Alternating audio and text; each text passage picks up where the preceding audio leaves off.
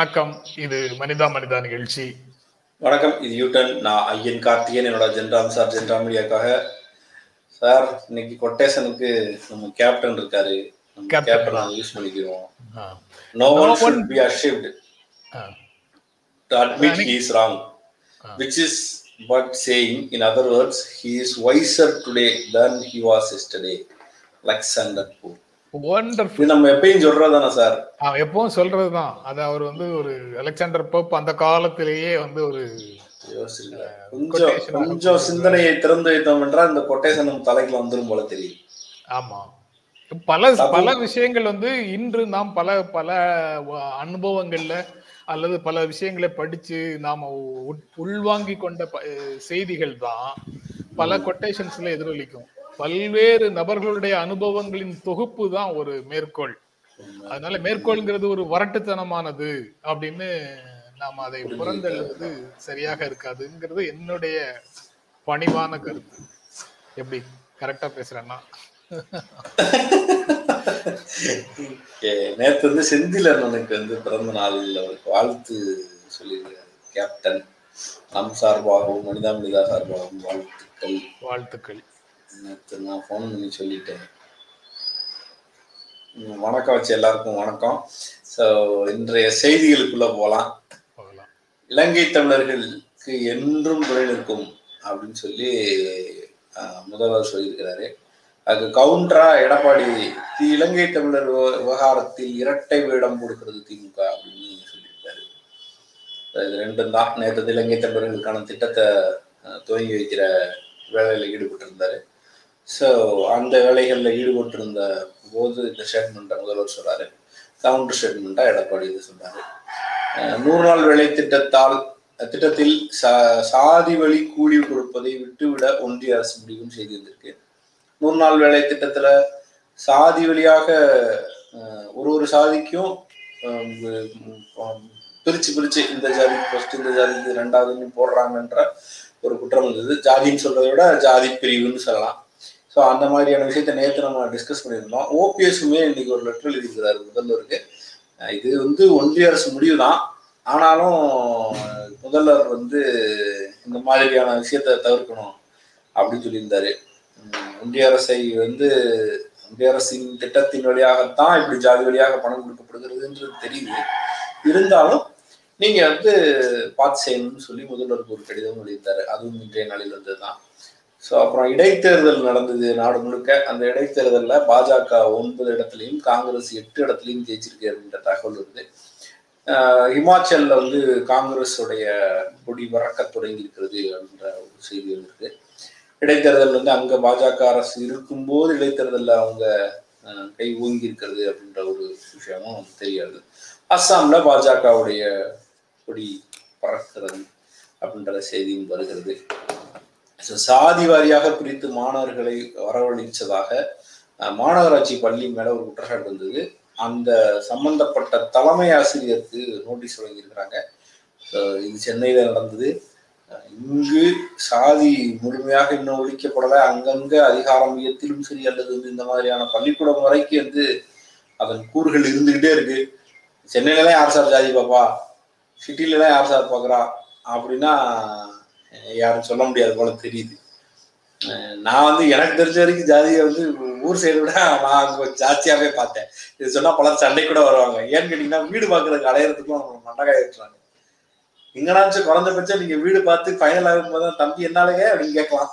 ஆனா அங்க போர்டு வச்சிடுறாங்க. பிரச்சனையே இல்லை. இந்த ஜாதிக்காரங்க மட்டும் தான் தருவேன் அப்படின்னு. சென்னை திருமங்கலம் திருமங்கலத்தில் தொழில தொழிலதிபரை கடத்திய வழக்கில் உதவி ஆணையர் உட்பட ஆறு காவலர்கள் பணியிடை நீக்கம் என்ற தகவல் இருந்தது. இந்த உதவி ஆணையர் அப்படின்னா ஏசி அசிஸ்டன்ட் கமிஷனர் அப்படின்றது. நம்ம ஊர்களில் அந்த பதவியை வந்து டிஎஸ்பின்னு சொல்லுவாங்க. ஒரு டிஎஸ்பியை ஒருத்தரை கடத்தி அவர் மிரட்டி அவர் சொத்தை எழுதி வாங்கி இப்படியான பிரச்சனைகள் அது நடந்திருக்கு. அதுல வந்து ஒரு ஒரு இன்ஸ்பெக்டர் சம்பந்தப்பட்ட கவர்மெண்ட் காவல்துறை சம்பந்தப்பட்டிருக்காங்க இந்த அதிகார மையம் போலீஸ் ப்ரூட்டாலிட்டி இதை பத்தி படங்கள்லாம் வந்துகிட்டே இருக்கு. போலீஸுடைய அந்த மாதிரியான அத்துமீறல்களுடைய உச்சமாக இது தெரியுது.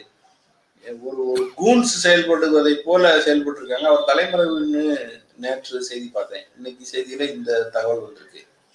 இப்படியான சூழலுக்குள்ள நம்ம இருக்கோன்றதுதான் மிக முக்கியமானது. அதிகாரம் கிடைத்த பின்பு அவங்க அதை எப்படி பயன்படுத்துறாங்க? எப்படி நடந்துக்கிறாங்கன்றதும் அவங்க யாருன்றது தெரியும். இல்ல மும்பைல இதற்கு முன்னால நடந்த செய்தி நடந்த நிகழ்வுகளை செய்தியாக படிச்ச நினைவு இருக்கு மும்பைல வந்து ஒரு என்கவுண்டர் ஸ்பெஷலிஸ்ட்னு எல்லாராலும் போற்றப்பட்ட ஒரு போலீஸ் அதிகாரி கேங்ஸ்டர்ஸுக்கு இடையில நடந்த வார் இருக்குல்ல அந்த போர் அந்த சண்டையில அவர்களுடைய அசைன்மெண்ட்டாக சில விஷயங்களை அந்த அந்த கேங்ஸ்டரை நீங்க போட்டு போட்டு தள்ளிட்டீங்கன்னா இவ்வளவு பணம் அப்படின்னு சொல்லி கேங்ஸ்டர்ஸ் வாருக்குள்ள இடையில இருந்த பாலிடிக்ஸை பயன்படுத்தி இவர் என்கவுண்டர் அந்த பக்கம் இந்த பக்கம்னு என்கவுண்டர் பண்ணி டிபார்ட்மெண்ட்ல இருந்து பண்ற மாதிரி அதை எக்ஸிக்யூட் பண்ணி அவர் தனியாக பணம் சம்பாதித்தாருங்கிற மாதிரி ஒரு செய்தி இருக்கு. அதாவது நம்ம திரைப்படங்கள்ல வர்றதெல்லாம் ஒண்ணுமே இல்லைங்கிற மாதிரி நிஜம் வந்து இல்ல எனக்கு தெரிஞ்சு இந்த தீவிரமா- செய்தியெல்லாம் படிச்சுட்டு தான் திரைப்படத்துல ஸ்கெட்ச் பண்ணலாம்னு நினைக்கிறேன் இந்த விக்ரம் வேதான்னு ஒரு படம் வந்துச்சுல அது நீங்க சொன்ன மாதிரியான கதை தான் ஆ. அஹ் இ- இந்த என்கவுண்டர் ஸ்பெஷலிஸ்ட் இதனுடைய வேற முகங்கள். அப்புறம் தரமற்ற தொகுப்பு வீடு வழங்கியிருக்கிறாங்க. இன்னைக்கு இருளர் பற்றிய படம் வந்து அது பெரிய அளவுக்கு பேசப்பட்டிருக்கிற சூழல்ல. தரமற்ற குடியிருப்புல இருளர்களுக்காக கட்டி கொடுக்கப்பட்ட குடியிருப்புல செவுறு இடிஞ்சு வந்து எட்டு வயசுக்குள்ள இருந்து இந்த குடியிருப்புகள் பட்டியலின மக்களுக்கு கொடுக்கப்படும் போது இதே போன்ற பழங்குடியினருக்கு கொடுக்கும்போது அதுல எந்த விதமான அக்கறையும் கேட்கறதுக்கு ஆள் இல்லைன்ற தனத்தின் வழியாகவே இந்த திட்டத்தையும் செயல்படுத்துறாங்களா? ஏன்னா இதை இதை செஞ்சு அஞ்சு வருஷம் தான் இருக்கு அஞ்சு வருஷத்துக்குள்ள செவரிடிற அளவுக்கு ஒரு வீடு கட்டி கொடுப்பாங்கன்னா தொகுப்பு வீடுனா என்ன லட்சணத்துல கட்டியிருப்பாங்க? அதான் அந்த செலக்டிவ் அவுட்ரேஜ்ங்கிறது வந்து இருந்துகிட்டே இருக்கு. இதெல்லாம் பெருசா கண்டம் பண்ணானவன் அப்படின்ற கேள்வி எனக்கு இருக்கு. அடுத்து வந்து புதிதாக ஆய தொள்ளாயிரத்தி எழுபத்தி மூணு பேருக்கு கொரோனா. நம்ம ஏற்கனவே சொன்ன மாதிரி ஆயிரத்தை விட குறைந்து தொடங்கி இருக்கிறது. நல்வாய்ப்பாக பயன்படுத்தி எல்லாரும் இரண்டாவது ஊசியவும் தொடர்ந்து கோவிடோடைய புரோட்டோகால் செய்யும் என்னவோ அதுபடி நடந்துட்டா இன்னும் மேலும் வராமல் இருக்கும் மூன்றாம் மலை நம் நம் கண்ட்ரோல்ல இருக்கும் அப்படின்னு நினைக்கிறேன். ஸோ தலைமைச் செயலகத்தில் மரம் சாஞ்சிருச்சு. வேரோட சாஞ்சிருச்சு. சாஞ்சதுல ஒரு பெண் காவலர் இறந்துட்டாங்க. ஒருத்தருக்கு அடிபட்டிருக்கு. பெண் காவலருக்கு இருபத்தஞ்சு லட்சம் அறிவிச்சிருக்கிறாங்க முதல்வர் நேரில் போய் அஞ்சலி பண்ணியிருக்காரு. அப்புறம் அதில் காயம் பற்ற காவலர் அப்புறம் தீயணைப்பு துறையை சார்ந்தவர்களுக்கு அஞ்சு அஞ்சு லட்சம் கொடுத்துருக்காங்க. பஞ்சாப்ல புதிய கட்சி ஆரம்பிச்சிருக்கிறாரு அம் அம்ரீந்தர் சிங். அவரு பஞ்சாப் லோக் காங்கிரஸ் அப்படின்னு பேர் வச்சிருக்கிறாரு அதுக்கு. எனக்கு தெரிஞ்ச வரைக்கும் அதுக்கு பேர் வந்து பஞ்சாப் மக்கள் காங்கிரஸ் தான் அர்த்தம் நினைக்கிறேன். ஆமா கரெக்ட் தானே சார்? ஆமா கரெக்ட் தான். இதுதான் இன்னைக்கு நம்ம எடுத்திருக்கிற செய்தி. இன்னைக்கு தேர்ந்தெடுத்த செய்திகளுக்குள்ள போகலாம் சார். ஓகே. வணக்கம் டு வாழ்க்கை மன்மோகன் சிங். மன்மோகன் சிங் அரசை வீழ்த்துவதற்கு மாபெரும் சதி அப்படின்னு அசோக் கெலாட் ராஜஸ்தான் முதலமைச்சர் பேசியிருக்கிறாரு. இங்க சென்னை வந்த சல்மான் குர்ஷித்தும் சாரி சல்மான் குர்ஷித் தான்.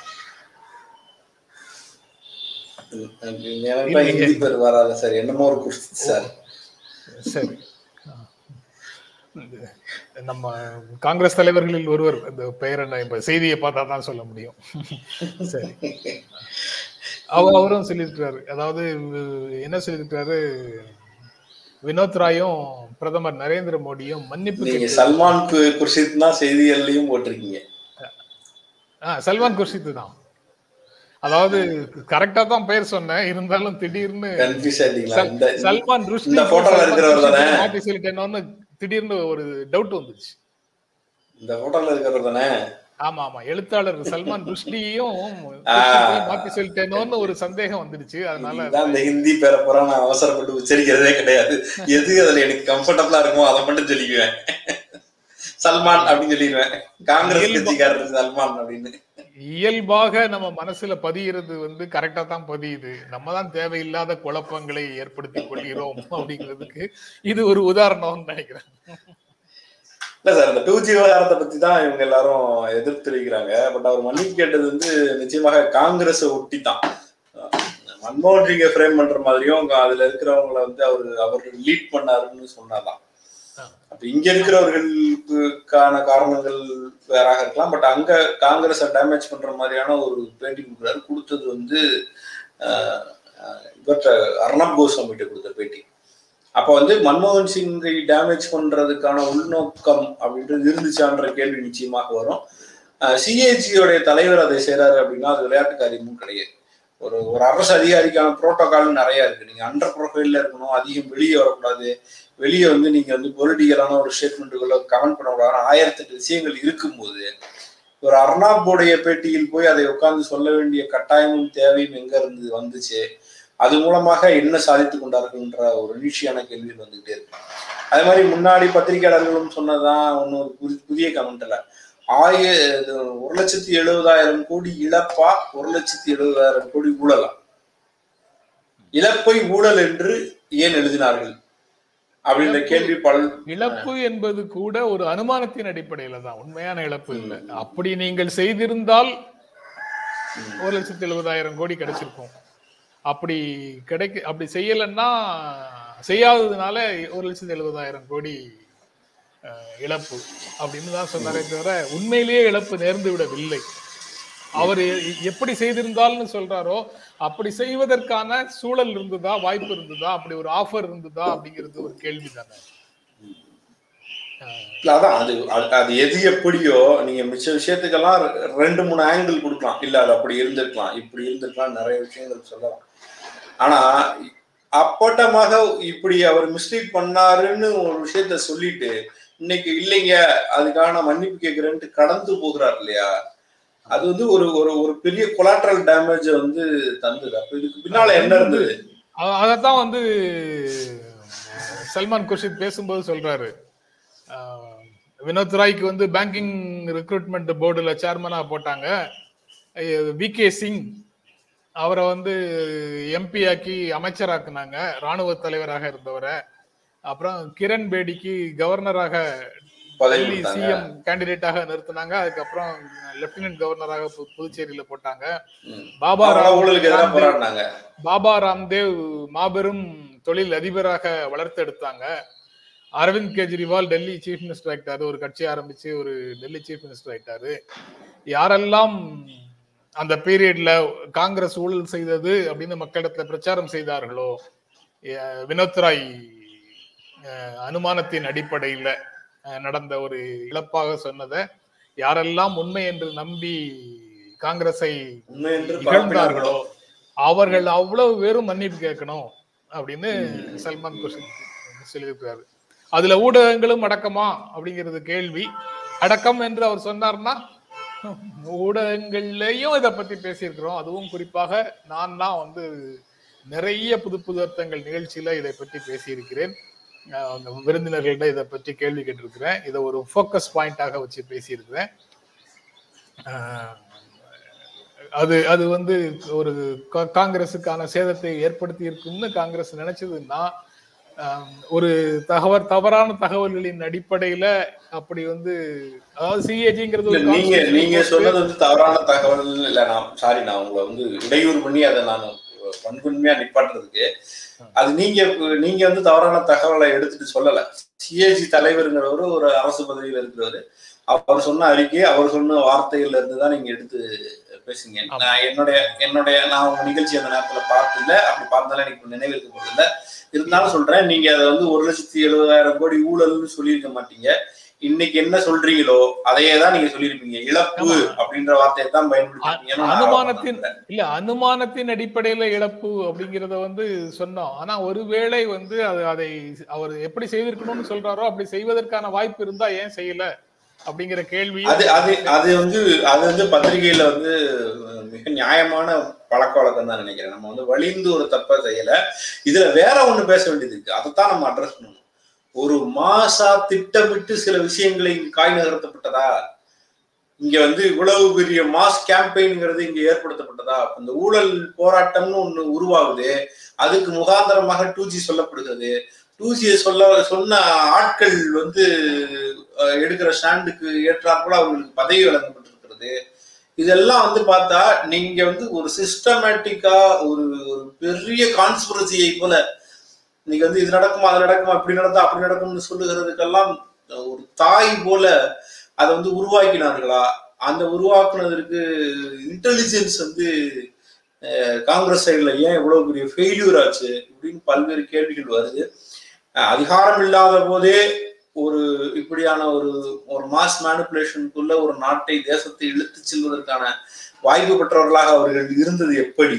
இப்படி பல்வேறு கேள்விகளுக்குள்ள வருது. இனி அதை அதை எப்படி இந்தியா போன்ற ஒரு பெரிய ஜனநாயக நாடு எப்படி அதை கையாளணும் அதை மக்கள் எப்படி புரிஞ்சுக்கணும்ன்ற அடுத்த கேள்விகளுக்குள்ளேயே இது வருது. இப்போ வந்து சல்மான் குர்ஷித் என்ன கேட்குறாரு பேங்கிங் செக்டாருக்குள்ள பஞ்சாப் நேஷனல் பேங்க்ல ஒரு பதிமூவாயிரத்தி ஐநூறு கோடி ரூபாய்க்கான ஃப்ராட் நடந்திருக்குது. அதை பற்றி ஏன் பேசல? தௌசண்ட்ஸ் ஆஃப் க்ரோஸ் பேங்க் ஃப்ராட்ஸ்ல வந்து போகுது. அதுல குற்றவாளிகள் எல்லாரும் மோசடி செய்து ஏமாற்றியவர்கள் எல்லாரும் வெளிநாடுகளுக்கு தப்பி போறாங்க. அவர்களை பற்றியெல்லாம் அந்த விஷயங்களை பற்றியெல்லாம் ஏன் chairman of the banking recruitment board பேச மாட்டேங்கிறாரு?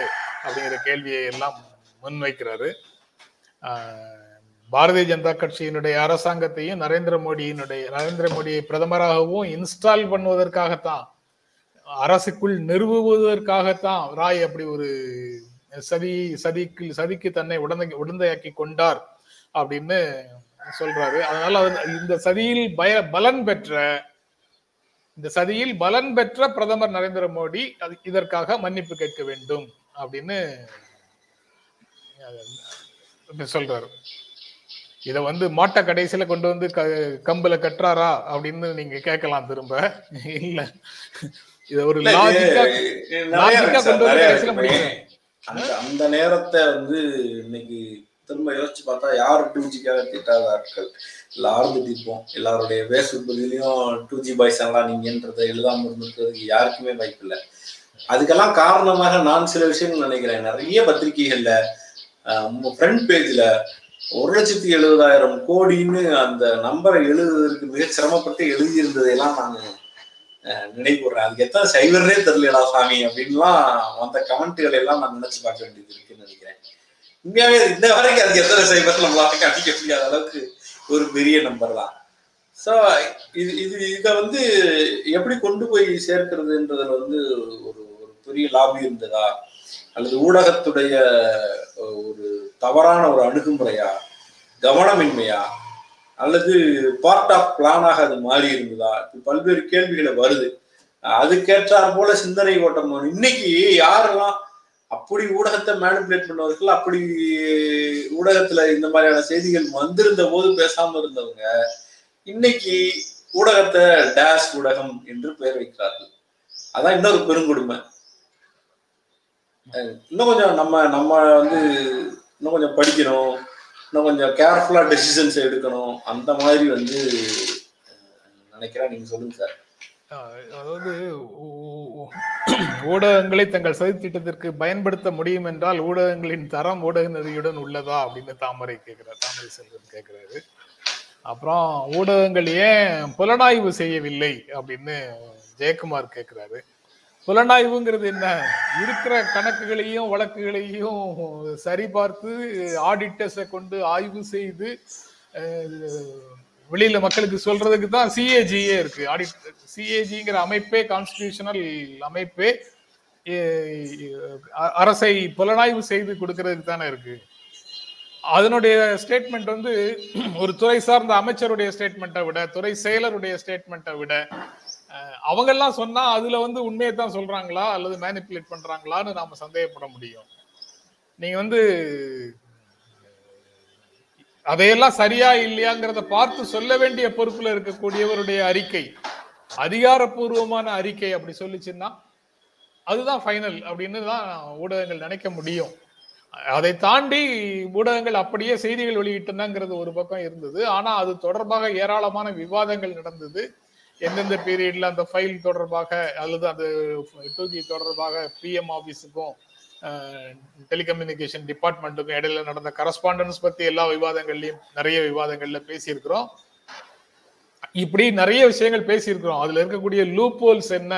இந்த சார்ஜ் எப்படி பொய்யானதுன்னு பேசுவதற்கான வாய்ப்பு காங்கிரஸ் கட்சியில இருக்கக்கூடியவர்களுக்கு இருந்தது. பத்ரி மாதிரி அன் அன்று இந்த வழக்கை வந்து பிஜேபிக்கு எதிராக பிஜேபி அல்லது சிஏஜி இவர்களுடைய குற்றச்சாட்டுகளுக்கு எதிரான கருத்துக்களை அன்று மீடியாக்கள்ல பேசிட்டு இருந்த கிழக்கு பதிப்பகத்தின் பத்ரி சேஷாத்திரி மாதிரியான நபர்கள் வந்து ஏராளமாக இதை பத்தி பேசியிருக்கிறாங்க.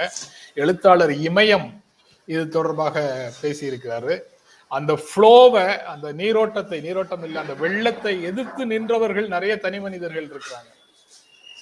அந்த சமயத்துல இதை பற்றி பேசியதில்லை. அமைப்புகள் எல்லாம் கூட திடீரென்று அதிர்ச்சியிலிருந்து மீளாம அமைதியாக இருந்தன. ஆனா சில தனி மனிதர்கள் வந்து இதற்கு உரிய பதில்களை கொடுத்து கொண்டே இருந்தார்கள். அவர்கள் கட்சி சார்ந்தவர்களாக காங்கிரஸையோ திமுகவையோ சேர்ந்த அல்லது அந்த கூட்டணியிலேயோ இருக்கிறவர்களாக இருக்க வேண்டிய அவசியம் இல்லை. முட்டு கொடுக்காதீங்கன்னு அவங்களே திட்டிருப்பாங்கல்ல சார் திட்டிருப்பாங்க. திட்டிருப்பாங்க திட்டிருப்பாங்க.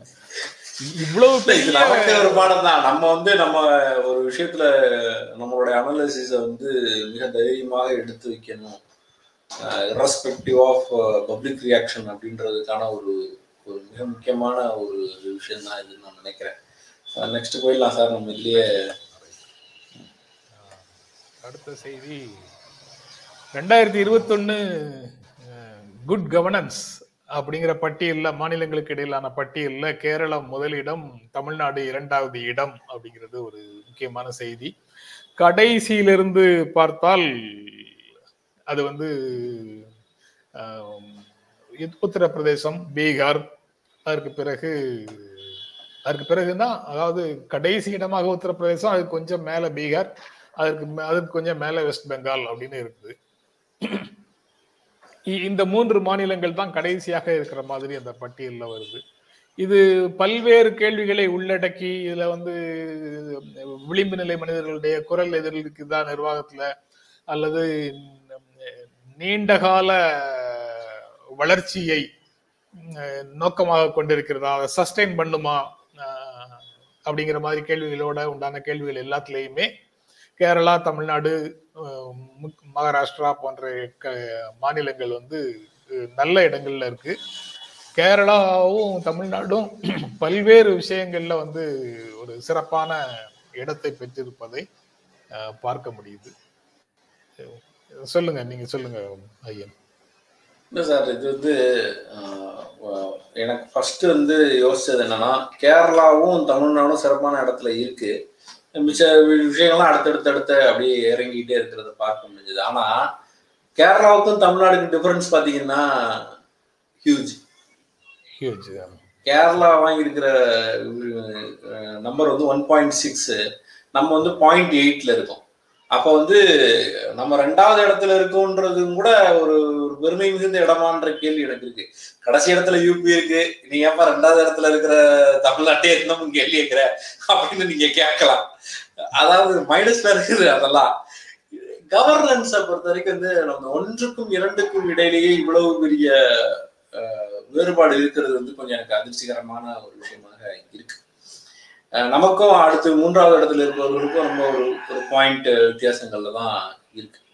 ஆனா தொடர்ந்து அஹ், இங்கு வட வட மாநிலத்தை சார்ந்த அரசியல்வாதிகளும் அரசியல் கட்சிகளும் அரசியல் தலைவர்களும் நாம எப்படி நடந்துக்கணும் அப்படிங்கிற சட்டத்தை இயற்றுகிற இடத்தில் பெரும்பான்மையாக அமர்ந்துகிட்டு இருக்கிறாங்கன்றதான் மிக வருத்தமானது. லாஸ்ட் பெஞ்ச் ஸ்டூடெண்டே ஒட்டுமொத்த இதுலயும் நடக்கிறதுக்கு என்ன முடிவெடுக்கிறாரு அப்படின்றது தான் மிக மோசமான இதுல லாஸ்ட் பெஞ்சுனா கடைசியில படிக்க வந்தவருக்கு வேற வேற ஸ்கில்ஸ் இருக்குன்னு யோசிக்கலாம். இது அப்படி கிடையாது. இது எதுல மார்க் வாங்கணுமோ அதுலயே ஃபெயில் ஆகிறாளே. அதுல என்ன நடக்கணும்னு திரும்ப திரும்ப முடிவு பண்றது போல ஒரு சிஸ்டம் இங்க இருக்கு. இந்த ஜனநாயகத்தில் இருக்கிற ஒரு பெரிய ஒரு கோட்பாட்டு சிக்கலாக இது இருந்துகிட்டே இருக்கு. தமிழ்நாடு வந்து இன்னும் ஃபார் பெட்டராக கவர்னன்ஸ்ல போக வேண்டியது இருக்குன்றதும் இதுல இந்த செய்திகள்ல ஒன்னா தான் நான் பார்க்கிறேன். இரண்டாவது அப்படின்ற இடம் வந்து ஒன்றுக்கும் இரண்டுக்கும் ஒரு பாதி வேறுபாடாக ஒரு ஐம்பது சதவீத வேறுபாடு இருக்கிறதுங்கிறதுமே ஒரு நெருடலுக்குரிய ஒரு விஷயமாக இருக்கு. ஆனா இதையும் கூட அச்சீவ் பண்ணாம இருக்கிற வடநாடுகளை பார்க்கும்போது கவலையாக இருக்கு. அஹ், மீண்டு ஒரு அடுத்த இடத்துல இருக்க தெலுங்கானா நினைக்கிறேன். மூன்றாவது இடத்துல இருக்கிறது தெலுங்கானா. நீங்க வந்து ஒரு ஒரு ஒரு ஆறு ஏழு இடத்துக்குள்ள பாத்தீங்கன்னாவே மேக்சிமம் இருக்கிற இந்த சவுத் இந்தியாவில் இருக்கிற எல்லா மாநிலங்களும் நெருங்கிப்பாங்க அப்ப இப்ப இப்ப இருக்கிற இந்த மாதிரியான ஒரு சூழல் உருவாகிறதுங்கிறது வந்து குட் கவர்னன்ஸ் அப்படின்றதே லேக்கிங்கா ஒரு நாட்டுல இருக்கு அப்படின்னா நீங்க ஏற்கனவே நம்ம எல்லாருக்கும் தெரிஞ்சதான் நாம ஒரு ரூபாய் கொடுத்தா நமக்கு வருகிறது இருபது பைசா இல்ல இருபது பைசாவுக்கு குறையாகத்தான் நமக்கு திரும்ப வருகிறது. ஆனால் ஒரு ரூபாய் கொடுக்குற உத்தரப்பிரதேசத்துக்கு வழங்கப்படுகிறது வந்து ஒரு ரூபாய் எழுபது காசு கொடுக்குறாங்க ரெண்டு ரூபாய்க்கு நெருக்கமாக கொடுக்குறார்கள் அப்படின்னு வேறு வேறு மாநிலங்களை பற்றிய செய்திகள் நம்ம வந்துகிட்டே இருக்கும். அப்ப இப்படியே தொடர்ந்ததுன்னா தொடர்ந்து ஒரு பனிச்சூழல்கள் இருக்கிற இடத்துல சொல்லுவாங்கல்ல நல்லா வேலை பார்க்கறதுக்கு என்னையா பைசு அப்படின்னு கேட்டா இன்னும் கொஞ்சம் வேலை தான் அப்படின்னு. அது மாதிரியே நம்ம தலையிலேயே ஏற்றிக்கிட்டே இருக்கிற சுமையாக இது மாறிக்கிட்டே இருக்கும்னு தோணும் அப்புறம் மூன்றாவதாக இருக்கக்கூடிய செய்தி காவல்துறை மீதான புகார் அமைப்புகளை உருவாக்குங்கள் அப்படின்னு ஒன்றிய அரசுக்கும் மாநில அரசுகளுக்கும் மனித உரிமை ஆணையம் தேசிய மனித உரிமை ஆணையம் வந்து அறிவுறுத்தி இருக்குது இது வந்து உச்சநீதிமன்றத்தினுடைய டைரக்ட் டைரக்ஷன்ஸ்ல இருக்கு. அது தொண்ணூறுகளில் வந்த அந்த வழிகாட்டுதல்களை இன்று வரை இன்னும் இல்லை ரெண்டாயிரத்தி ஆறில் வந்த வழிகாட்டுதல்களை இன்று வரை இன்னும் அப்படின்னு சொல்லியிருக்கிறாங்க என்ஹெச்ஆர்சி இதுவும் ரொம்ப முக்கியமானது ஒரு கோரிக்கையாக இருக்குது. அதாவது காவல் காவலுக்குள் அதாவது விசாரணைக்காக காவல்துறை ஒருவரை அழைத்து சென்றதற்கு பிறகு அவர் உடலில் ஏற்படும் சிறு கீறலுக்கு கூட காவல்துறை தான் பொறுப்பேற்க வேண்டும் அப்படிங்கிற கோட்பாட்டின் அடிப்படையில இ- இந்த அமைப்புகள் உருவாக்கப்படுகின்றன. காவல்துறை வந்து அக்கௌண்டபிள் ஆன்சரபிள் அப்படிங்கிற மாதிரியான சூழல்ல இது ரொம்ப முக்கியமான டெவலப்மெண்ட் ஆனா அரசுகள் வந்து அப்படி புகார் அமைப்புகளை உருவாக்குவது இல்லை. உருவாக்கல இதுவரைக்கும் உருவாக்கல. அதை உருவாக்குங்கள் அப்படின்னு கேட்கிறாங்க திடீரென்று இந்த செய்திக்கு ஏன் முக்கியத்துவம் அப்படின்னு கேட்டா இரண்டு நாட்களாக ஓடுகின்ற அதாவது நேற்று நேற்றிலிருந்து ஓடுகின்ற ஒரு திரைப்படத்தினுடைய இன்ஃபுளுன்ஸா அப்படின்னு கூட நம்ம பேசலாம். ஆனா ரெண்டுக்கும் தொடர்பு இல்லாம இருக்கலாம். அல்லது அதை பார்த்துட்டு கூட இந்த கோரிக்கையை அவங்க உடனடியாக வைக்கலாம். அல்லது இதை பற்றிய செய்திகள் வந்திருக்கலாம். இப்படி அந்த படம் வந்து பல்வேறு பாடங்களை நமக்கு சொல்லிக்கிட்டே இருக்கிறதாகவும் நாம எடுத்துக்கொள்ளலாம். போலீஸ் சொல்லுங்க. சாரி சார் இன்னைக்கு ஒரு. சின்ன செய்தி விட்டுட்டோம். அதை மட்டும் ஆட் பண்ணிக்கிறேன் அஜித் பவாருடைய ஆயிரம் கோடி ரூபாய் சொத்து பறிமுதல் அப்படின்னு ஒரு செய்தி வந்திருக்குது ஆமா. அதே மாதிரி அதே கட்சியை சார்ந்த இன்னொரு ஒருத்தர் வந்து அமைச்சர் மீதும் ஒரு குற்றச்சாட்டு வச்சு அவர் மேலேயும் நடவடிக்கை போய்கிட்டு இருக்கு அஜித் பவார் வந்து மகாராஷ்டிராவுடைய துணை முதல்வர் அப்படின்றது எல்லாருக்கும் தெரிஞ்ச விஷயம். அதே கட்சியை சார்ந்த தேசியவாத தேசியவாத காங்கிரஸ் காங்கிரஸோட அங்க வந்து அதாவது அவரு இந்த நள்ளிரவு பதவியேற்பு அப்படின்னு ஒரு நாடகம் நடந்தது இல்ல ஒரு நாள் அதிகாலையில. அதுக்கு அங்க போயிட்டு அடுத்த நாளே ஒரு ரெண்டு நாள்லயே அங்க இருந்து அவர்களை காலை வாரிட்டு இந்த பக்கம் திரும்பி வந்தவர். அதனால அதனால அவர் வந்து கண்டிப்பாக அவருடைய சொத்துக்கள்லாம் எப்படி வந்தது வருமானம் அப்படிங்கறத சொல்லித்தானே ஆகணும். இல்ல அவரோட இன்னொரு முன்னாள் அமைச்சருக்குமே ஒரு கடுமையான நெருக்கடிக்குள்ள இருக்காரு. ஆனா அவர் மேல ஏதோ தப்பு இருக்கிற மாதிரி தான் செய்திகள் எனக்கு டக்குன்னு மறந்துட்டேன். அவர் வந்து ஏப்ரல் மாசத்துல ராஜினாமா பண்ணிருக்காரு அவர் மீதும் ஒன்றிய அரசுடைய கரங்கள் தான் பாஞ்சிட்டு இருக்கு. மகாராஷ்டிரால வேற பாலிடிக்ஸ் நோக்கி நகருமான்ற கேள்வியும் சொத்துக்கள் முடக்கம் அப்படிங்கிறது செய்தி. நீங்க உள்ள படிச்சீங்கன்னா என்ன சொல்லுதுன்னா வருமானம் எப்படி வந்தது இதையெல்லாம் வாங்குவதற்கு என்பதை ஐடி டிபார்ட்மெண்ட்ல சொல்லிட்டு நீங்க ரிலீஸ் பண்ணி வாங்கிக்கலாம் அப்படின்னு சொல்லி. அவங்க வந்து இதுல என்ன உங்களுக்கு சந்தேகம் உழைச்சு சம்பாரிச்சதுதான். இதுல என்ன உழைச்சு சந்தேகம்? சம்பாதிச்சதுதான் நெற்றி வியர்வை நிலத்தில் சிந்த. ஈவன் சில இடங்கள்ல ரத்தம் சிந்தி. சரிங்க. இது போலீஸ் குரூட்டாலிட்டிக்கு வந்தோம்னா போலீஸ் குரூட்டாலிட்டி நமக்கு வந்து பல விஷயங்களை நம்ம கண் முன்னாடி யாரெல்லாம் இவங்க அடிச்சாங்க அப்படின்னா மிகப்பெரிய தொழிலதிபரை கூட்டிட்டு போய் லாடம் கட்டி அவர் வந்து அடித்த பலாயிரம் கொள்ளைகளையோ நில வள சுரண்டல்களில் ஈடுபட்டதற்காகவோ அதுக்கு பிறகு வந்து பேங்குகளில் வாங்கி க- கடன் வாங்கி வேறு வேறு தவறான ஆவணங்களை காமிச்சு ஏமாத்துனதுக்காகவோ? இப்படி ஒரு நாளும் ஒரு தொழில் ஒரு தொழிலதிபர் மேல கூட ஒரு லத்தி சார்ஜ் கூட நடந்ததாக நமக்கு தெரியாது. ஆனா சாத்தான்குள விவகாரத்துல ஒரு அப்பாவி அப்பா மகனை கூட்டிட்டு போய் இரவெல்லாம் அடிச்சு கடன் நடத்துற சாதாரண நாட்கள் மீது ஒரு பெரும் வன்முறை செலுத்தப்பட்டு அவர்கள் இறக்கிறது. மறுபடியும் அந்த விஷயத்தை மறைப்பதற்காக பல்வேறு யுக்திகளை கையாள முயற்சிப்பது ஊடகங்கள் அதை கையில் எடுத்து அந்த விஷயத்தை எல்லாம் வெளியே கொண்டு வரும் வரை அதுல இருக்கிற உண்மை வெளியே வராம இருந்த ஒரு சூழல் அப்படின்றதான் நம்ம பார்க்கிறோம் சம்பவம். பாச்சாதி சம்பவத்துல பதினெட்டு பழங்குடியின பெண்களுக்கு வந்து பாலியல் வல்லுறவு நடக்குது. ஒரு ஊரையே சிதைக்கிறார்கள். ஊர்ல இருக்கிற எல்லாரையும் அடிச்சு தும்சம் பண்றாங்க. அந்த பெண்கள் மீது வழக்கும் போட்டு உள்ளதுக்கு வைக்கிறாங்க இப்படியான சூழலை நம்ம பார்த்துருக்கோம். அந்த நிர்வாகத்துக்கு எதிராக ஆயிரத்தி தொள்ளாயிரத்தி தொண்ணூத்தி ரெண்டுல நடந்ததுக்கு ரெண்டாயிரத்தி பதினொன்றுல தீர்ப்பு வாங்குறதுக்கு ஒரு போராட்டமான ஒரு சூழ்நிலை இருந்தது இங்க வரைக்கும். துப்பாக்கி சூடு தூத்துக்குடி துப்பாக்கி சூடு. இப்படி பல்வேறு நேரங்களில் அப்பாவிகள் மீது ஏற்படுகிற வன்முறையாக நிறைய சொல்லலாம். அந்த கர்ணன் படம் ஒரு இன்சிடென்ட்டை நினைவுக்கு இருந்தது ஒரு கிராமத்தையே அடிப்பது சிதைப்பது அப்படின்ற வேலைகள்ல வந்து போலீஸ் ஈடுபடுற விஷயங்கள்லாம் பார்க்குறோம். தனிநபராக ஒருத்தர் போறாருன்னா அவரை எப்படி கையாளுகிறது போலீஸ் அப்படின்றது மிக முக்கியமானது. முறைய ஒரு இந்த இந்த ஏற்கனவே நம்ம கிட்ட ஒருத்தர் பேசும்போது சொன்னார் சுவாமின்னு நினைக்கிறேன். இந்த ட்ரெஸ்லயே ஒரு கேமரா வச்சு என்கொயரி பண்ணுவாங்க. அது வந்து இங்க ஒரு பழக்கம் இருக்கு அப்படின்னு சொல்லி. இதை போன்ற ஏதாவது ஒரு விஷயத்த சீரியஸா கன்சிடர் பண்ண வேண்டிய இடத்துக்கு நம்ம நகர்ந்துட்டோமான இருக்கு ஏன்னா நீங்க வந்து கம்ப்ளைண்ட் பண்ண போறீங்கன்னா நீங்க பாதிப்படைந்து சொல்லுங்க சார். ஆ, இல்ல இல்ல போலீஸ் ரிஃபார்ம்ஸ் தொடர்பாகவே இந்தியால பல்வேறு கமிஷன்ஸ் போட்டிருக்கிறாங்க. அது ஆயிரத்தி தொள்ளாயிரத்தி எழுபத்தி ஏழுல தொடங்கி நேஷனல் போலீஸ் கமிஷன் அப்புறம் தொண்ணூத்தி எட்டுல ரிபைரோ கமிட்டி அதுக்கப்புறம் பத்மநாபையா கமிஷன் ரெண்டாயிரத்துல ரெண்டாயிரத்தி ரெண்டு ரெண்டாயிரத்தி மூணுல ரெண்டாயிரத்தி ரெண்டு மலிமாத் கமிட்டி மாலிமாத் கமிட்டி அப்புறம் போலீஸ் ஆக்ட் டிராப்டிங் கமிட்டி ரெண்டாயிரத்தி ஆறுல சுப்ரீம் கோர்ட் டைரக்ஷன் அதை தான் இப்போ என்ஹெச்ஆர்சி சுட்டி காட்டி இருக்குது Prakash Singh versus union of India அப்படிங்கிற வழக்குல சுப்ரீம் கோர்ட் கொடுத்த வழிகாட்டுதல்களை தான் இப்போ கேட்குது என்ஹெச்ஆர்சி அப்புறம் செகண்ட் அட்மினிஸ்ட்ரேட்டிவ் ரிஃபார்ம்ஸ் கமிஷன் ரெண்டாயிரத்தி ஏழுல ரெண்டாயிரத்தி பதினஞ்சுல போலீஸ் ஆக்ட் டிராப்டிங் கமிட்டியினுடைய இரண்டாவது இரண்டாவது பகுதி. அப்படின்னு பல விஷயங்கள் வந்து அதுக்குள்ள கமிஷன்ஸ் இருக்கு. எல்லா கமிஷனோட ரிப்போர்ட்டும் இதை வலியுறுத்துது. காவல்துறைக்கு இருக்கக்கூடிய பிரச்சனைகளையும் சொல்லுது. அந்த பிரச்சனைகளை தீர்ப்பதற்கான தீர்வுகளுக்கான அரசியல் உறுதியும் நம்ம அரசுகளுக்கு இல்லை. சாதாரண மக்களை காவல்துறை கொடுக்கக்கூடிய துன்பங்கள்ல இருந்து மக்களை காப்பாற்றுகின்ற மன உறுதியும் அரசியல் உறுதியும் நம்ம அரசியலுக்கு இல்லை. அதற்கு ஒரு சிஸ்டம் வேணும்ல. அது- அந்த சிஸ்டத்தை உருவாக்காம தனிப்பட்ட முறையில அந்த விஷயங்களை டீல் பண்ணிக்கிட்டே நம்ம காலம் கடந்து கொண்டே போகுது.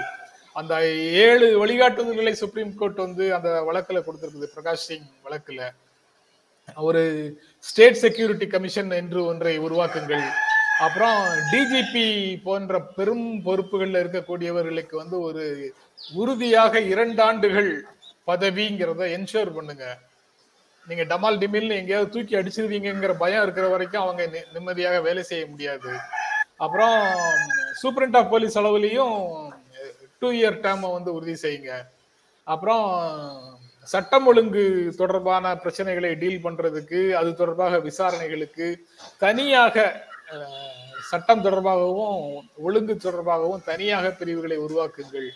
போலீஸ் எஸ்டாப்ளிஷ்மெண்ட் போர்டு ஒன்றை உருவாக்குங்கள். அப்புறம் இப்போ NHRC கேட்டிருக்கக்கூடிய police complaints authorities at state and district levels உருவாக்குங்க.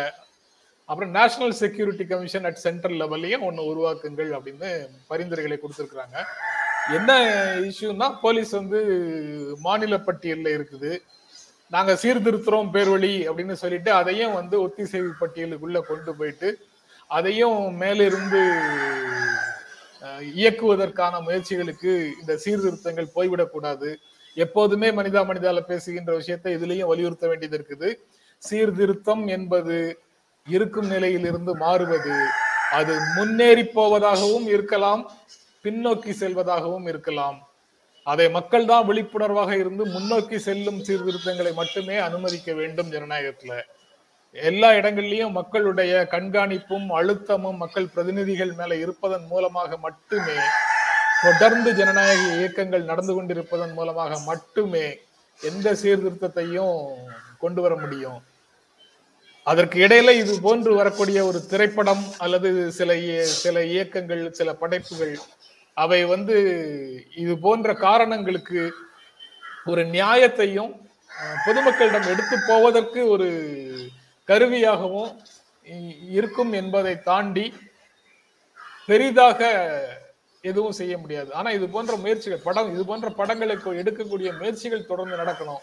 ஆனா அல்டிமேட் அத்தாரிட்டி நாம தான் நம்முடைய இயக்கங்கள் தான்.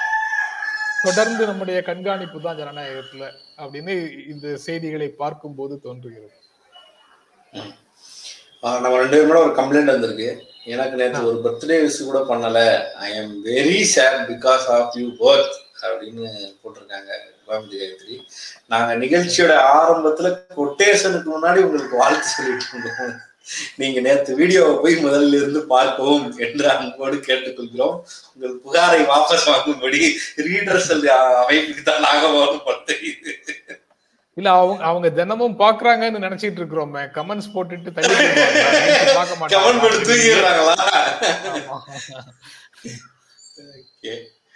இப்ப கூட பதில் வரலைன்னா நாங்க அப்படித்தான் நினைப்போம். இது என்ன? பாடல் இனிமையாக இருந்ததா? ஓகே. இது தவிர நம்ம செய்திகள் இருக்கா? இல்ல. எடுத்த செய்திகள் மூன்று தான் பேசியாச்சு. ஆமா சார். இது- இதுல இந்த விஷயம் மட்டும் தான் இருக்கு நம்ம இந்த படம் ஜெய்பீம் ஆ ஜெய் பீம் தொடர்பான படம் விமர்சனம். நீங்க சொல்ல வேண்டியதை சொல்லலாம். நான் ஜெய் பீமை தொடர் தொடர்புபடுத்தி காவல்துறையில செய்ய வேண்டிய சீர்திருத்தங்களை நான் பேசினேன். அந்த படம் பல விஷயங்களை சொல்லுது. அது ஒரு சமூகமாக இருளர் சமூகம் வந்து சமூகத்துல எப்படி இருட்டடிப்பு செய்யப்படுகிறது அல்லது குரலற்றவர்களாக ஒடுக்கப்படுகிறது அப்படிங்கிற செய்தி அதுக்குள்ள இருக்கு. ரொம்ப ஒரே ஒரு ஒரே ஒரு சென்டென்ஸ் விசாரணையின் விசாரணையின் போது ஒரு பிரகாஷ்ராஜோட டயலாகாக ஒன்று இருக்குல்ல உலகத்திலேயே மோசமானவன் வக்கீல்னு நினைக்கிற ஒரு போலீஸ்காரனும் உலகத்திலேயே மோசமானவன் போலீஸ்காரன்னு நினைக்கிற ஒரு வக்கீலும் சேர்ந்து இந்த கேஸோட விசாரணையை நடத்த போறோம். வினோதமா இல்ல? அப்படின்னு ஒரு டயலாக் அதாவது எந்த இரு துருவங்கள் சேரவே முடியாதுன்னு சமூகம் நினைக்குதோ அந்த இரு துருவங்கள் சேர்ந்து ஒரு வேலையை சிறப்பாக செய்ய முடியும் என்பதற்கு வந்து இந்த இந்த படம் படம் தான் இந்த படம்ங்கிறது வாழ்க்கை தான் இது உண்மையிலேயே நடந்தது. சந்துருவும் பெருமாள் சாமிங்கிற போலீஸ் ஆபீசரும் உண்மையிலேயே வழக்கறிஞர் சந்துரு. சாரி நீதி நீதிபதி சந்துரு நீதிமான் வழக்கறிஞர் சந்துருவா இருக்கும்போது நடந்தது. வழக்கறிஞர் சந்திரவாக இருக்கும்போது நடந்தது. அவரு அவர் சந்துருவும்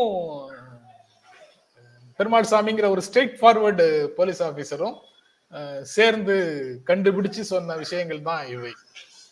இவர் இவர்களுக்கு எதிராக ஏராளமாக பணம் கொடுக்கறதுக்கான முயற்சிகளும் எல்லா விஷயங்களும் நடந்தது. அதை எல்லாத்தையும் அவங்க வந்து மறுத்திருக்கிறாங்க. கடைசி வரை அவர்கள் உண்மை என்று நம்பிய ஒரு விஷயத்துக்காக உறுதியாக நின்றுக்கிறாங்க அது யாரோ நன்கு குரல் உள்ள ஒரு அதிகாரிக்காகவோ அல்லது ஒரு தொழிலதிபருக்காகவோ அல்லது ஒரு சமூகத்துல எல்லா வசதிகளோடும் இருக்கக்கூடிய ஒரு நபருக்காகவோ இல்லை. இது அவங்க இந்த ரெண்டு பேரும் இதுக்கு சின்சியரா இந்த கேஸை எடுக்கலன்னா யாரும் அவர்களை ஒன்றும் சொல்லிவிட போவது இல்லை. ஆனால் தங்களுக்கு ஏராளமான சிக்கல்களை உருவாக்கி கொண்டு பல்வேறு விதமான அச்சுறுத்தல்கள் அவர்களுக்கு வந்த போதிலும் அதை பற்றியெல்லாம் கவலைப்படாம எங்கோ எந்த மூலையிலோ இருக்கக்கூடிய ஒரு பெண்ணுக்கான நீதிக்காக அவர்கள் வந்து வேலை செய்திருக்கிறார்கள். அதுதான் இந்த படமாக வந்திருக்கிறதுங்கிறது ரொம்ப ரொம்ப முக்கியம். அந்த படம் அங்க முடிகிறதா எனக்கு தோணல சார் எனக்கு வந்து இதுல கூடுதலாக கட- கடலூர் இந்த பகுதியில இந்த சம்பவம் நடந்த பகுதியில கடலூர் தாண்டி வந்து செஞ்சியில அத்தியூர் விஜயா அப்படின்னு ஒரு இருளர் பெண்ணுக்கு வந்து பாண்டிச்சேரி காவல்துறையால மாபெரும் அநீதி இழைக்கப்பட்டது. அது தொடர்பாக பல்வேறு விசாரணைகள் பல்வேறு போராட்டங்கள் எல்லாமே நடந்தது. பேராசிரியர் கல்யாணி கல்விமணி அவர் தான் வந்து அதுல பெரும் பங்காற்றினார். சந்துரு போன்ற வழக்கறிஞர்கள் வந்து இது போன்ற ஏராளமான வழக்குகள்ல வேலை செஞ்சிருக்கிறாங்க. கே. பாலகிருஷ்ணன் இப்போது மார்க்சிஸ்ட் கம்யூனிஸ்ட் கட்சியினுடைய தமிழ்நாடு செயலாளராக இருக்கக்கூடிய கே. பாலகிருஷ்ணன் அவருடைய துணைவியார் ஜான்சி இவர்கள்லாம் வந்து அந்த பகுதியில அண்ணாமலை பத்மினி அப்படிங்கிற ஒரு கேஸ்ல காவல்துறையால கொடுமைப்படுத்தப்பட்ட பத்மினி கேஸு இந்த எல்- விஜயா கேஸு அல்லது அந்த பகுதியில் நடக்கக்கூடிய அனைத்து விதமான அநீதிகளுக்கும் முன்னணியில இருந்து போராடிய நாட்கள் உண்டு. அது எல்லாம் வந்து ரொம்ப எளிதாக நம்மால மறக்கப்பட்டு விடுகின்றன அப்படின்னு ரொம்ப வருத்தமாக இருக்குது. இந்த படம் வந்து அது போன்ற பல நிகழ்வுகளை பல செய்திகளை நினைவுபடுத்துது. அதுல யார் யார் என்னென்ன வேலைகள் செய்தார்கள் என்பதையெல்லாம் இப்போது நினைச்சு பார்க்க தோன்றுது. சந்துரு வந்து நீதியரசராக மாறியதற்கு பிறகு இது போன்ற ஏராளமான வழக்குகள்ல அதுவும் ஒடுக்கப்பட்ட சமூகத்தை சேர்ந்தவர்களுக்கான வழக்குகள்ல மிகவும் முக்கியமான தீர்ப்புகளை கொடுத்திருக்கிறாரு. ஒரு மனிதனாக அவர் வந்து மிகப்பெரிய வேலைகளை செய்திருக்கிறாரு. அவருடைய அலுவலகத்துக்கு முன்னால இந்த படத்துல இருக்கக்கூடிய அந்த வாசகங்கள் நிரம்பிய போர்டு அவருடைய வழக்கறிஞர் அறையிலையும் சரி அல்லது நீதிபதி ஆனதுக்கு அப்புறம் அவருடைய அறையிலையும் சரி அது இருக்குது. இங்க யாரும் அதை கொண்டு வர வேண்டாம். என்ன இங்க யாரும் இவர்கள் இல்லை. இதை கொண்டு வர வேண்டாம். இவர்கள் இல்லை அப்படிங்கிற அந்த ஸ்டேட்மெண்ட்ஸ் வந்து இனிப்புகள் கொண்டு வர வேண்டாம். யாரும் இங்கு பசியோடு இல்லை. குளிரோடு யாரும் இல்லை. அதனால பொன்னாடைகள் வேண்டாம்.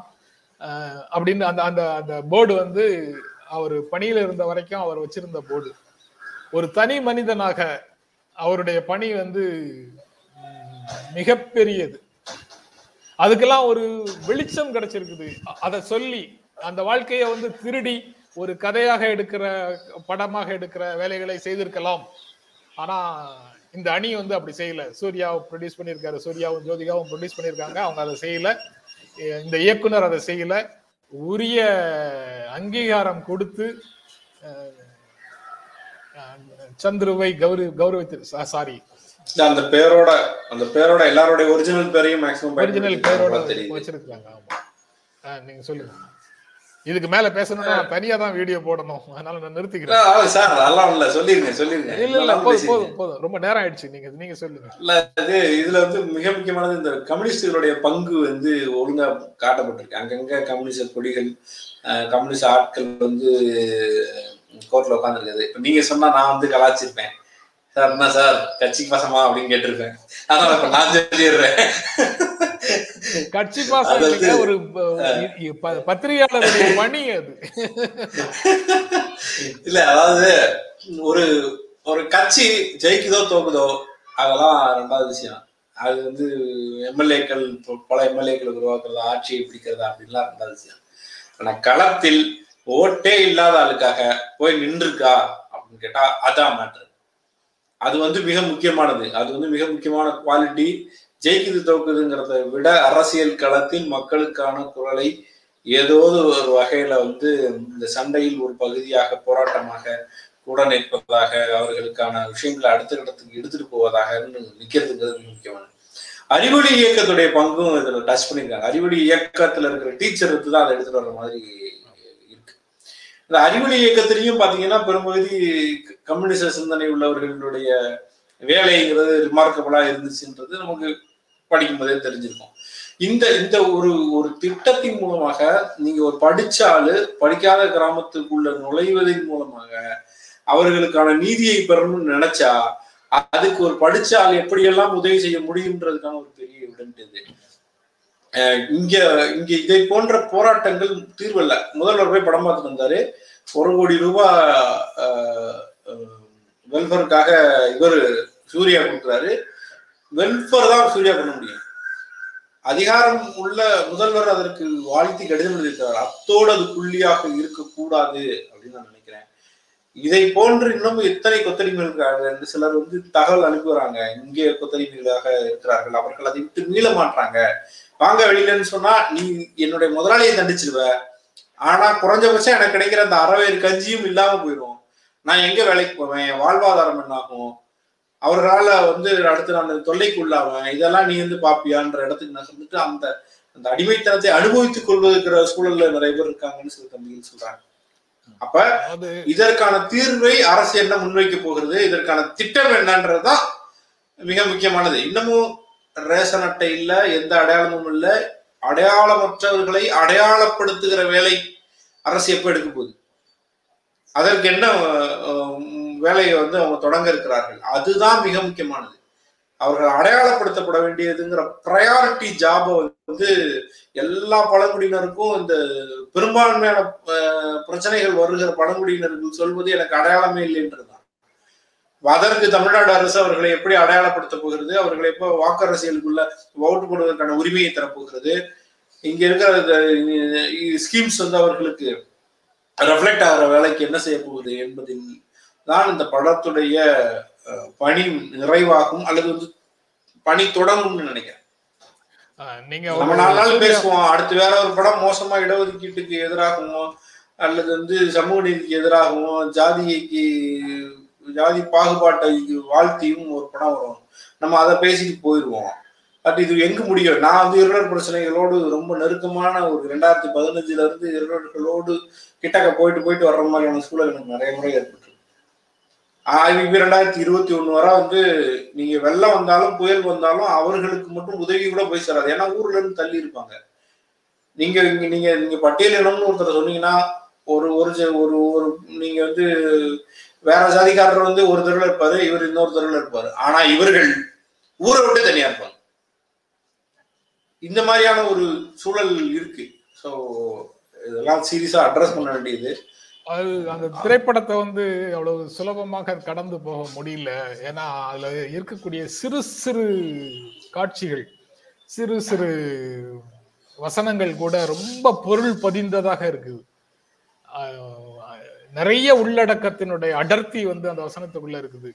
சாதாரண எலி வேட்டையில வர்ற ஒரு டயலாக் தான். அந்த இந்த பிஞ்சு எலிய தின்னு தான் நம்ம குடல் பசியாரணுமா. ஒரு நீங்க கடந்து போற சாதாரண விஷயம். ஆனா கடந்து போக முடியல. நான் பார்க்கும்போது அந்த இடத்துல பாஸ் பண்ணிட்டேன். பாஸ் பண்ணிட்டு அந்த சொல் அந்த வார்த்தை வந்து ரொம்ப டீப்பா இருந்தது. இந்த பிஞ்சு எலிய அதாவது பிடிச்சு வச்ச எலிய. ஒன்றை எடுத்து வெளியில போடுவாங்க. நீங்க எப்படி சொல்றீங்க? அது சிம்பத்தியை வளர்ப்பதற்காக இது மாதிரியான விஷயங்கள்லாம் காட்டுறாங்க அப்படின்னு சொல்றாங்க. நான் வந்து யாருடைய கருத்தையும் நான் விமர்சிக்கல. யாருடைய கருத்தையும் நான் வந்து ஏற்கல. படம் வந்து ஒவ்வொருவருக்கு ஒவ்வொரு உணர்வை கொடுத்திருக்கிறது. அவங்க சொல்றவங்க சொல்றபடி சொல்லட்டும். I never bothered about it எத்தனையோ பேர் வந்து மலையாள படத்தை பத்தியே பேசிட்டு இருக்கிறியே தமிழ் படத்தை பத்தி பேச மாட்டியா அப்படின்னு கேட்டாங்க. நான் வந்து இப்போ உத்தம் சிங்கோட உத்தம் சிங்னு வந்த ஹிந்தி படத்தை பத்தியும் சிந்தனோடு உரையாடினேன்.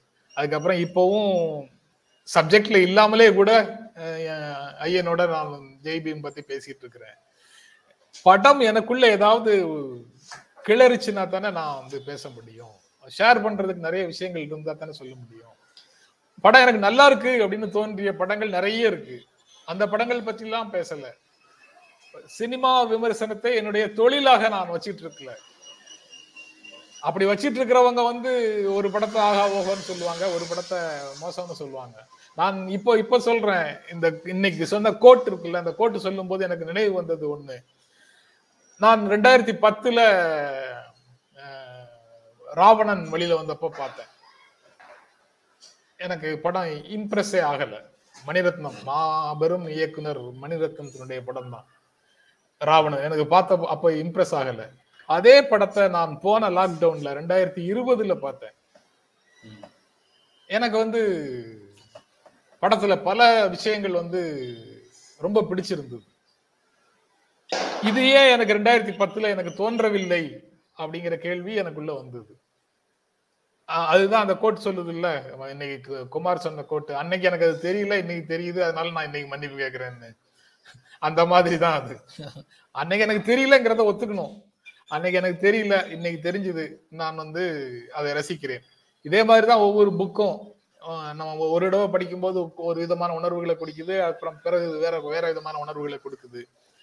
அதுக்கப்புறம் மன்னிப்பு கேட்கறத கிண்டல் பண்ணி ஒரு கமெண்ட்டும் பார்த்தேன். நான் அதை அப்படி எடுக்கலைங்க. மன்னிப்பு கேட்கறது வந்து எல்லா மன்னிப்புகளும் ஒரே வகையானவை அல்ல.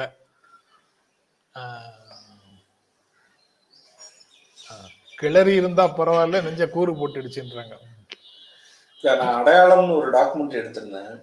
ஆமா நான் அதனால எனக்கு இந்த படத்தோட நெருக்கம் வந்து இன்னும் கொஞ்சம் அதிகமா இருந்தது. ஏன்னா அந்த இருளர்களை போய் பக்கத்துல இருந்து பார்த்திருக்கேன் அவங்களுடைய பிரச்சனைகளை கேட்டிருக்கேன். எனக்கு பல காட்சிகள் அதனால ரிலேட் பண்ணிக்க முடிச்சு கொத்தடிமைகளாக இவர்கள் வேலை செய்கிறார்கள்னு ஒரு வசனத்துல மட்டும் டச் பண்ணிருப்பாரு சூர்யா. அது அதை வந்து சீரியஸாக அந்த படம் டச் பண்ணியிருக்காது ஆனா கொத்தடிமைகளாக வாழ்கிறார்கள் ஒரே வரியில அது டச் ஆயிருக்கு. அந்த அந்த அது வந்து ரிலேட் பண்ணிக்கக்கூடிய விஷயம். இதே போன்று இவர்களுக்கு ம். அத்- அத்தியூர் விஜயாவை பத்தி சொல்லிட்டு தள்ளி வந்துட்டேன். நானும் நீங்க அடையாளத்தோட உங்களுக்கு இருக்கிற தொடர்பு மாதிரி நான் புதிய தலைமுறையில வேலை செஞ்சுட்டு இருக்கும்போது அப்போது அன்றைய செய்தி இன்றைய நிலை அப்படின்னு ஒரு ப்ரோக்ராம் பழைய செய்திகளினுடைய ஃபாலோ அப்பா ஒரு செய்தி பழைய வர பழைய வ- வரலாறுகளை நினைவுபடுத்தும் விதமாக ஒரு நிகழ்ச்சி பண்ணணும் அதுல அத்தியூர் விஜயாவை போய் நண்பர் கலைச்செல்வன் அப்படின்ற நம்ம ஜேர்னலிஸ்ட் ஒருவர் வந்து போய் இப்பவும் இருக்காரு. விகடன்ல இருக்காருன்னு நினைக்கிறேன். அவர் போய் எடுத்துட்டு வந்தாரு. மகிழ்நன் நம்ம அரண்சை மகிழ்நன் கூட போயிருப்பாருன்னு நினைக்கிறேன். மகிழ்நன் பல இடங்களுக்கு போனாரு. அது அங்கேயும் அவர் தான் போயிருப்பாருன்னு நினைக்கிறேன். எனக்கு யாரோட யாரை அனுப்பணும்னு ஞாபகம் இல்லை. கலை மட்டும் அதுக்கு ஆங்கர் மாதிரி இருந்தாரு. அதனால ஞாபகம் இருக்கு. அத்தியூர் விஜயாவை போய் நேர்ல சந்திச்சுட்டு இப்போ அவங்க இல்ல. விஜயா இப்போ இறந்துட்டாங்க. அத்தியூர் விஜயாவை நேர்ல பார்த்து அன்றைய கொடுமைகள் அனைத்தையும் அவங்க வந்து அவங்க சொல்லி கேட்டு ரெக்கார்ட் பண்ணி ஒரு அரை மணி நேர ப்ரோக்ராமாக அதை போட்டோம். இதே கதை தான் ஒரு சின்ன அடிஷன் வந்து அவங்களுக்கு ஏராளமான பாலியல் வல்லுறவு சித்திரவதை எல்லாம் நடந்தது. ராஜ் ராஜா கண்ணு விஷயத்துல காவல் சித்திரவதையும் கொலையும். அவங்க விஷயத்துல இது அடிஷன் அண்ணாமலை நகர் பத்மினி விஷயத்துல இரண்டும். இப்படி நிறைய சிக்கல்கள் அது மாதிரி இருந்திருக்குது. நீங்க புதிய தலைமுறையினுடைய யூடியூப்ல அன்றைய செய்தி இன்றைய பாத்தீங்கன்னா விஜயா கதைகளையும் நீங்க தெரிந்து கொள்ளலாம். அங்கேயும் கல்யாணி சார் ரவிக்குமார் இன்றைய விழுப்புரம் நாடாளுமன்ற உறுப்பினர் ரவிக்குமார் கல்யாணி சார் போன்றவர்கள் தான் அந்த மாதிரி விஷயங்கள்லையும் மக்கள் கவனத்தை கொண்டு வந்து சேர்த்தார்கள். குரலற்றவர்களின் குரலாக களத்தில் நின்று போராடக்கூடியவர்கள் அதாவது கல்யாணிகளும் ரவிக்குமார்களும் பாலகிருஷ்ணன்களும் சந்துருக்களும் மிகப்பெரிய ரோல் ப்ளே பண்ணிட்டு இருக்கிறாங்க சமூகத்துல. அவர்களை வந்து? மனிதர்களாக நம்ம கடந்து போயிடுறோம். அந்த நபர்களோட சூர்யாக்கள் கைகோர்க்கும் போது அதுக்கு ஒரு வலிமை வலிமை கிடைக்குது. ஸ்டாலின்களும் கைகோர்க்கும் போது அதுக்கு ஒரு முழு தீர்வை நோக்கி வடிவம் கிடைக்குது. அது இன்னொன்னு இன்னொன்னு சொல்ல வேண்டியது இருக்கு. இங்க நிறைய பேர் என்ன புரிஞ்சுக்கிறாங்கன்னா இப்ப இவ்வளவு ஆண்டு கால ஆட்சி எல்லாம் ஜாதி எல்லாம் காலி பண்ணிச்சுனாங்க இவ்வளவு ஆண்டு கால ஜாதி எல்லாம் காலி பண்ணிச்சுன்னு ஒருத்தரும் சொல்லல. பிற மாநிலத்தை விட சாதிய ரீதியான பிரச்சனைகள்ல இருந்து ஒரு படி மேலாகும் இங்க சாதிய பிரச்சனைன்னு ஏத்துக்கிற மனோநிலை வளர்ந்ததும் தான் அந்த மாநிலத்துடைய வெற்றி. அது ஒரு நாள்ல ஒரு அரசு ஒரு சட்டத்தினால் ஒரு நாலு இடத்துல பேசுறதுனால மாறாது. சமூகம் எவால்வ் ஆகுறதுக்கு நாள் கூடும். ஆனா அந்த வேலையை சமூக நீதிங்கிற பெயரால் ஒவ்வொன்றிலையும் செல் செஞ்சுக்கிட்டே இருக்கிறாங்க. அது ப்ராகிரசிவாக நகர்ந்துகிட்டு இருக்குன்றது மட்டும்தான் இதுல இருக்கிறது. இன்னொன்னு சார் ஸ்டாலின்கள்னு சொன்னாரு. ஸ்டாலின்கள் மட்டுமல்ல மோடிக்களும் ராகுல்களும் சேர்ந்தா தான் வந்து அஹ், நடக்கணும். இன்னமும் சொல்ல போனா உலகம் முழுக்க இருக்கிற பழங்குடியினர்களுடைய பிரச்சனையை தீர்வதற்கு உலகத்தில் இருக்கிற ட்ரம்ப்புகளும் பைடன்களும் இன்னமும் இருக்கிற எல்லா தலைவர்களும் இணைந்து செயல்பட வேண்டிய ஒரு விஷயம். நீங்க எல்லா ஊர்லயும் பழங்குடியினர் அடி வாங்கின கதை இருக்கு. எல்லா ஊர்லயும் பழங்குடியினரை விரட்டி விரட்டி வேட்டையாடிய கதை இருக்கு. நம்ம ஊர்லயும் அந்த அந்த பிரச்சனை நிறைய இருக்கு. வாக்கிங் வித் காம்ரேட்ஸ் புக்கை படிச்சு பார்த்தோம்னா தெரியும். அந்த புத்தகத்தை கொஞ்ச நாள் தடை செய்த புண்ணியத்துல நான் அந்த புத்தகத்தை படித்தேன் அது அது அதுல இருக்கிற அந்த ஒரு பள்ளி ஒரு பல்கலைக்கழகத்துல வந்து தடை பண்ணாங்க. உடனே அந்த புத்தகத்தை வாங்கி படித்தேன் அது சொல்லுகிற கதை எக்ஸ்ட்ரீமான பல பிரச்சனைகளை தொட்டு போகுது. இன்று இங்கே ஏன் மாவோயிஸ்டுகள் உருவாயிருக்காங்கன்னு மொட்டையா நம்ம படிக்கும்போது மாவோயிஸ்டுகள் துப்பாக்கி தூக்குறாங்க சுடுறாங்க இது மட்டும் தான் தெரியும். மாவோயிஸ்டுகள் ஏன் உருவாகிறாங்க யார் அவங்க அப்படின்ற கதை நமக்கு தெரியலையே அதையெல்லாம் இந்த மாதிரியான புத்தகங்கள் தான் அந்த வழிகளை சொல்ல வருது. அவர்களுடைய வழிமுறைகளை பற்றி யாரும் இங்கு பேசவில்லை. அவர்களுடைய வழிகளை வழிமுறைகளை யாரும் ஆதரிக்கல. ஆனா அவர் சொன்ன வார்த்தையை மட்டும் நம்ம கவனமாக கேட்கணும். அவர்கள் உருவாகும் சூழலுக்கு யார் பொறுப்பு? அப்படிங்கிறது வந்து ரொம்ப ரொம்ப முக்கியமானது ஒரு கேள்வி. எப்பவுமே நிகழ்ச்சியை முடிச்சு வைக்கிற பொறுப்பு அவரோடது தான்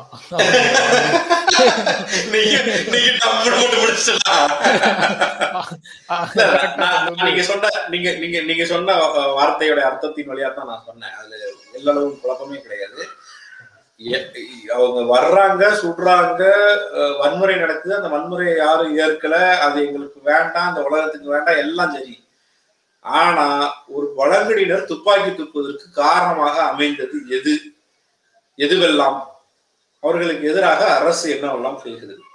அவ்வளவுதான் இந்த அரசுன்னு சொன்னதுல வந்து அஹ், பாஜக அப்படின்னு இல்லை. வாக்கிங் வித் காம்ரேட்ஸ் புத்தகத்தை பொறுத்த வரைக்கும் அது எதிர்த்தது பெரும்பகுதி காங்கிரஸ் தான்.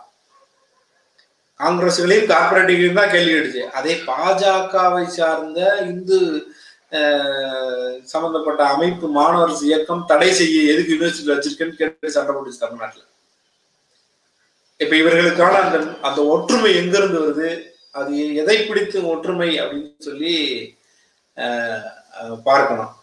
அப்புறம் வந்து கோமதிக்கு வந்து விளக்கம் சொல்லிட்டேன் சார். அவங்க வந்து பதிலும் போட்டாங்க. விட்டு விட்டு வருது. அதனால கண்டினியூஸா பார்க்க முடியல. இங்க மழை இருக்கிறதுனால சிக்னல் பிரேக் இருக்கலாம். டிவி. டிவி வந்து டிடிஹெச்ல இருக்கிற டிவிக்கள்ல பாக்குறவங்க வந்து பார்க்க முடியாது. இது போய் இது ஓடிடி தானே இது இது யூடியூப்ல உண்டானது போகுமா தெரியல. பவர்ஸ் தொடர்பானதாகவும் இருக்கலாம் அது.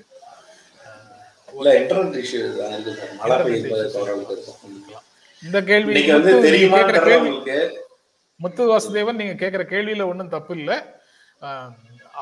அங்க தொடாதவர்கள் இதை ஏன் தொடுகிறார்கள் அப்படின்னு சொல்றீங்க. இதுல மட்டும் ஏன்னு அதை வந்து ஒரு அதிகாரத்தின் வெளிப்பாடாக மனிதர்கள் நினைக்கிறார்கள். நான் எது வேணாலும் செய்வேன் நீ வந்து கேட்கவே கூடாது கேட்க முடியாது அப்படிங்கிறதனுடைய அதிகாரத்தின் வெளிப்பாடாக கூட பல இடங்கள்ல நடக்குது. அது பல்வேறு உளவியல் அதுக்குள்ள இருக்கு. ஆண் பெண்ணை விட உயர்ந்தவன்கிற உள உளவியல் ஒண்ணு இருக்கு. சாதி ரீதியான உளவியல் இருக்கு. அந்தஸ்து ரீதியான உதவியல் இருக்கு. படிநிலையில இருக்கக்கூடிய அதிகாரம் தொடர்பான உளவியல் இருக்குது. என்னை என்ன என்ன செய்ய முடியும் நீங்க? அப்படிங்கிறதுல வர்ற திமிர் ஆணவம் இந்த உளவியல் இருக்குது. எல்லா உளவியலும் கலந்தது. அடிப்படையில மனிதர்களுடைய மனசுக்குள்ள மனித உணர்வும் ஜனநாயக உணர்வும் இயல்பாக நமக்குள்ள வரலன்னா எந்த கோட்பாடு பேசினாலும் இந்த தவறுகள் செய்யக்கூடிய நிலைக்கு நாம ஒரு வேளை போய்விடக் கூடும் அப்படிங்கிறது ரொம்ப ரொம்ப முக்கியமானது அப்படின்னு நான் நினைக்கிறேன். ஓகே. ஓகே. இன்னைக்கு வந்து நம்ம கிட்டத்தட்ட ஒரு மணி நேரம் போயிட்டோம். சார் ஒரு மணி நேரம் போயிட்டோம். போனதும் தெரியல. மக்களும் இருநூறு பேர் அப்படியே இருக்காங்க. ஒருத்தர் வந்து அப்படியே கண்டினியூ பண்ணுங்க சொல்லியிருந்தாரு. ஓகே பெரிய டிஸ்கஷன் ஆகுது நம்ம பேச்சுக்காக இல்ல ஜெய்பீமுக்காக நின்னுட்டாங்கன்னு வச்சுக்குவோம். எப்ப எப்பயும் நமக்கு நம்ம பேசுற ஏதோ ஒரு கண்டென்ட்டுக்காக தானே? கண்டென்ட்டுக்காக நிக்கிறாங்க. ரைட் ஓகே நம்ம சினிமா நடிகரா இல்லாத வரை நம்ம சினிமா நடிகை நடிகரா இல்லாத வரை நம்ம பேசுற கண்டென்ட்டுக்காக தான் வந்தாங்க ஐயையோ அப்படி சொல்லிடாதீங்க. சினிமாக்கள்ல நடிச்சு ஒருவேளை நம்ம வந்து பேசினா கேட்க மாட்டாங்களா? அடிச்சிருவாங்களா? நம்மள அடிச்சு துர- துரத்திடுவாங்களா? சமூக பிரச்சனைகளே சரி என்ன என்ன இன்னைக்கு? நீங்களும் கருத்து சட்டை நானும் கருத்து சட்டை. இது நேரடியான கருப்பு இல்ல. கிரே தான். டார்க் இதுவும் நேரடியான கருத்து இல்ல. குறியிட்ட ஆன்சர் கரெக்டா சொல்றீங்க சார். மொத்த மொத்த கேள்விக்கு ஒரே பதில் சொல்லிட்டீங்க. இது நேரடியான கருத்து இல்ல.